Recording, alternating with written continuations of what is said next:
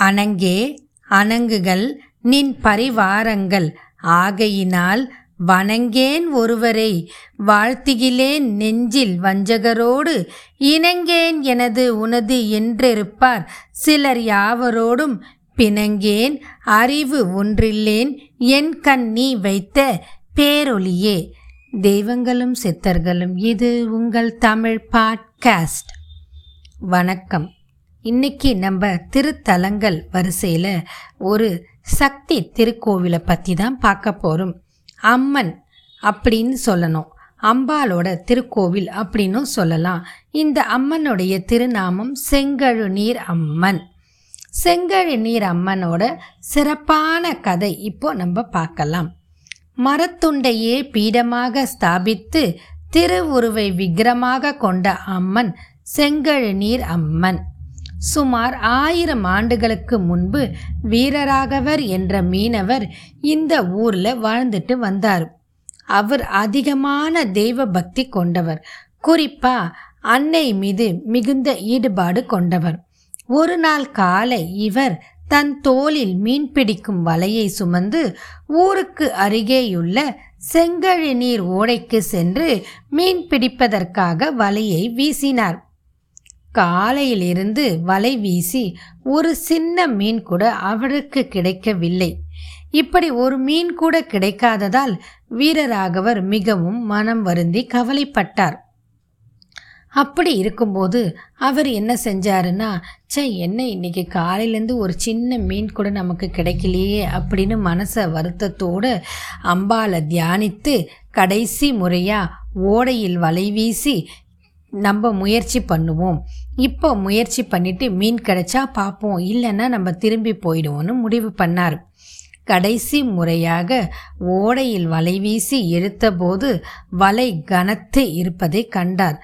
வலை கனமாக இருப்பதால் சிக்கி இருப்பது பெரிய மீனா இருக்கும். இல்லை நிறைய மீன் சிக்கி இருக்கும் அப்படின்னு நினச்சி ரொம்ப சந்தோஷத்தோட ஆவலோட என்ன வலைக்குள்ள சிக்கி இருக்கு அப்படின்னு பார்க்கறதுக்காக மெல்ல மெல்ல இழுத்து கொண்டே வந்தாள். ஆனால் அவர் இழுத்து வலையை பார்க்கும்போது அதுக்குள்ள மீன் இல்லை. சிக்கி இருந்தது மீனுக்கு பதில் உருண்டையான மரக்கட்டை.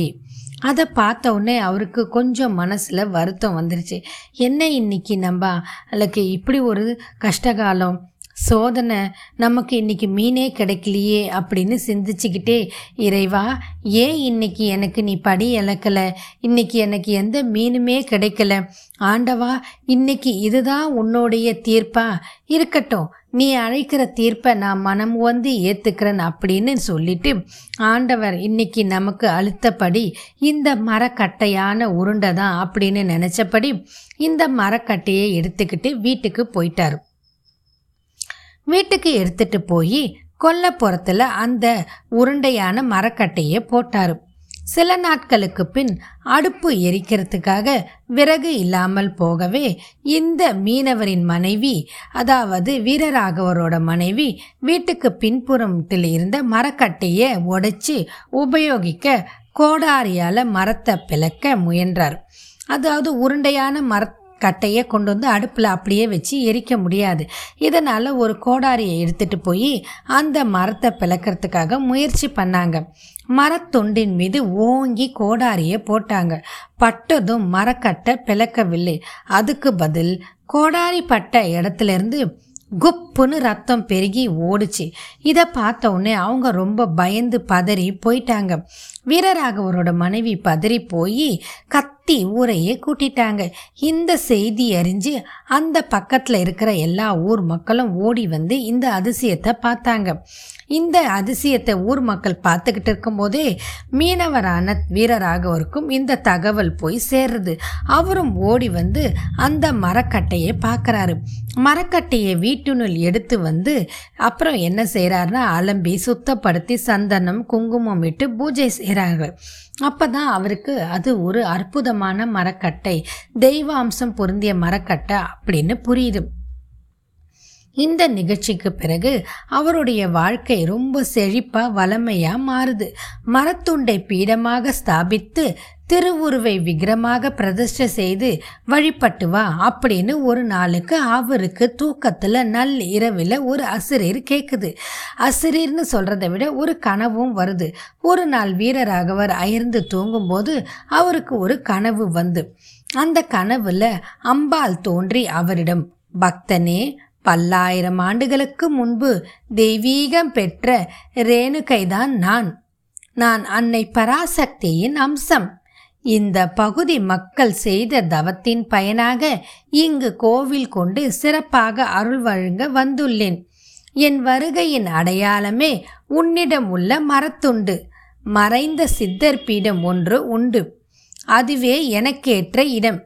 எனவே நான் குறிப்பிடும் இடத்தில் என்னை அந்த இடத்தில் அந்த மரத்துண்டை பீடமாக ஸ்தாபித்து அதன் மேல் என் திருவுருவை விக்கிரகமாக பிரதிஷ்டை செய்து வழிபட்டு வர வேண்டும் என்று கூறியது அந்த கனவில் வந்த ஒரு அசுரரி ஒளி மேலும் என் திருமேனியை பிரதிஷ்டை செய்ய நான் குறிப்பிடும் இடத்தில் பல்லாயிரம் ஆண்டுகளுக்கு முன்பு வாழ்ந்து மறைந்த சித்தர் பீடம் ஒன்றும் உள்ளது.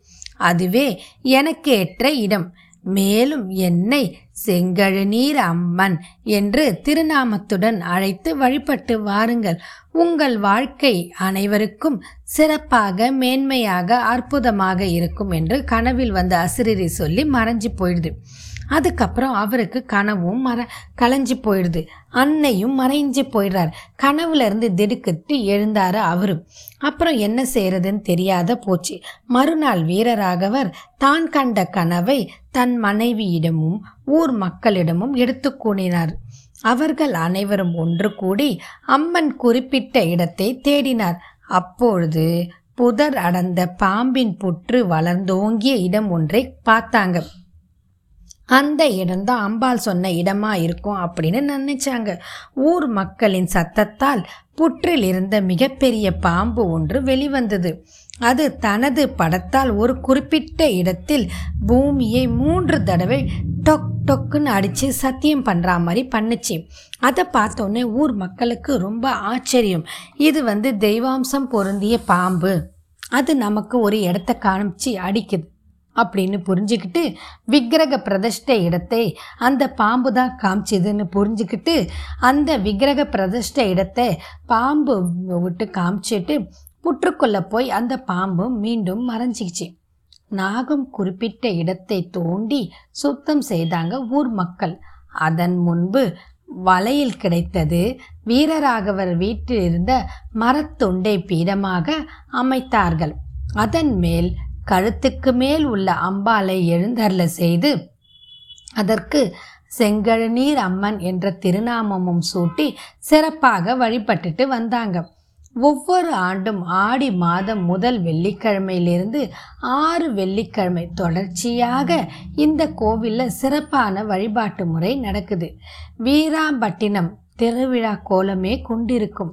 அப்படிப்பட்ட ஒரு அற்புதமான கோவில் தான் செங்கழு நீர் அம்மன் திருக்கோவில் வீராம்பட்டினம். இந்த கோவிலில் ஆடி மாதம் ஆறு வாரமும் கடற்கரை ஓர மக்களே கூடி ஒன்றா இருந்து கொண்டாடுற ஒரு சிறப்பான தேர் திருவிழா நடைபெறும். ஆறாம் வெள்ளி அன்று முத்துப்பல்லக்கு திருவிழாவும் நடைபெறும். அலங்கரிக்கப்பட்ட தேரில் செங்கழ நீரம்மன் தேரடி வீதி உலா வந்து காண்போர் மனதை கொள்ளை கொள்ளும் தேர் முற்றத்தில் வந்து நிற்கும். இந்த தேர் திருவிழாவின் சிறப்பே என்னன்னு பார்த்தா பிரெஞ்சு ஆட்சி காலத்தில் முதலே கவர்னர் தேரின் வடத்தை பிடித்து தேரோட்டத்தை சிறப்பாக தொடக்கி வைப்பார். அப்படிப்பட்ட ஒரு அற்புதமான திருவிழாவா இன்னைக்கும் இந்த கோவிலில் இந்த விழா கொண்டாடப்படுது. இந்த வழக்கம் இன்னைக்கும் அனுசரிக்கப்படுது. இந்த ஆலயத்தில் உள்ள தேவதாருவின் முழு உருவம் மரத்தால் செய்யப்பட்டு அமைக்கப்பட்டது. தொடக்கத்தில் இந்த செங்கழநீர் அம்மன் பரதவர இனமே வணங்கி வழிபட்டுட்டு வந்தாங்க. அதாவது மீனவர் குலத்திலேயே பர்வதராஜ குலம் பரதவரர் இனம் அப்படின்னு இருக்கும். அப்படிப்பட்டவங்க தான் இன்றைக்கும் இந்த கோவிலில் சிறப்பான பூஜைகளை செஞ்சுக்கிட்டு வராங்க. இந்த கோவில் எங்கே இருக்குன்னா பாண்டிச்சேரிக்கு இது மாவட்ட பாண்டிச்சேரி அந்த ஊரில் பக்கத்தில் கடற்கரை ஓரத்தில் வீராம்பட்டினம் அப்படின்னு ஒரு ஊர் இருக்குது அந்த ஊரோட பக்கத்தில் தான் இந்த அப்- அம்மனோட ஆலயம் இருக்குது. இன்னைக்கும் இந்த அம்மனை வழிபட்டுட்டு வாழ்க்கையில் பலரும் பலவிதமான மங்களங்களை அடையிறாங்க. ஒரு சிறப்பான அம்மன் கோவில் இது. தானே விரும்பி தன் மக்களுக்காக தன் இனத்தவருக்காக கடற்கரை ஓரும் மக்களை பாதுகாப்பதற்காக இன்றும் குடிக்கொண்டுள்ள உள்ள அம்மன் செங்கழநீர் அம்மன் திருக்கோவில் வீராம்பட்டினம் பாண்டிச்சேரி. இப்படிப்பட்ட ஒரு அற்புத அம்மன் ஆலயத்திற்கு நாமும் சென்று வழிபட்டு அம்பாளின் தரிசனத்தையும் அம்பாளின் அனுகிரகத்தையும் பெற வேண்டும் என்று கூறி இத்துடன் இந்த பதிவை இனிதே நிறைவு செய்து மீண்டும் மற்றும் ஒரு பதிவில் சந்திப்போம். வாழ்க வளமுடன்.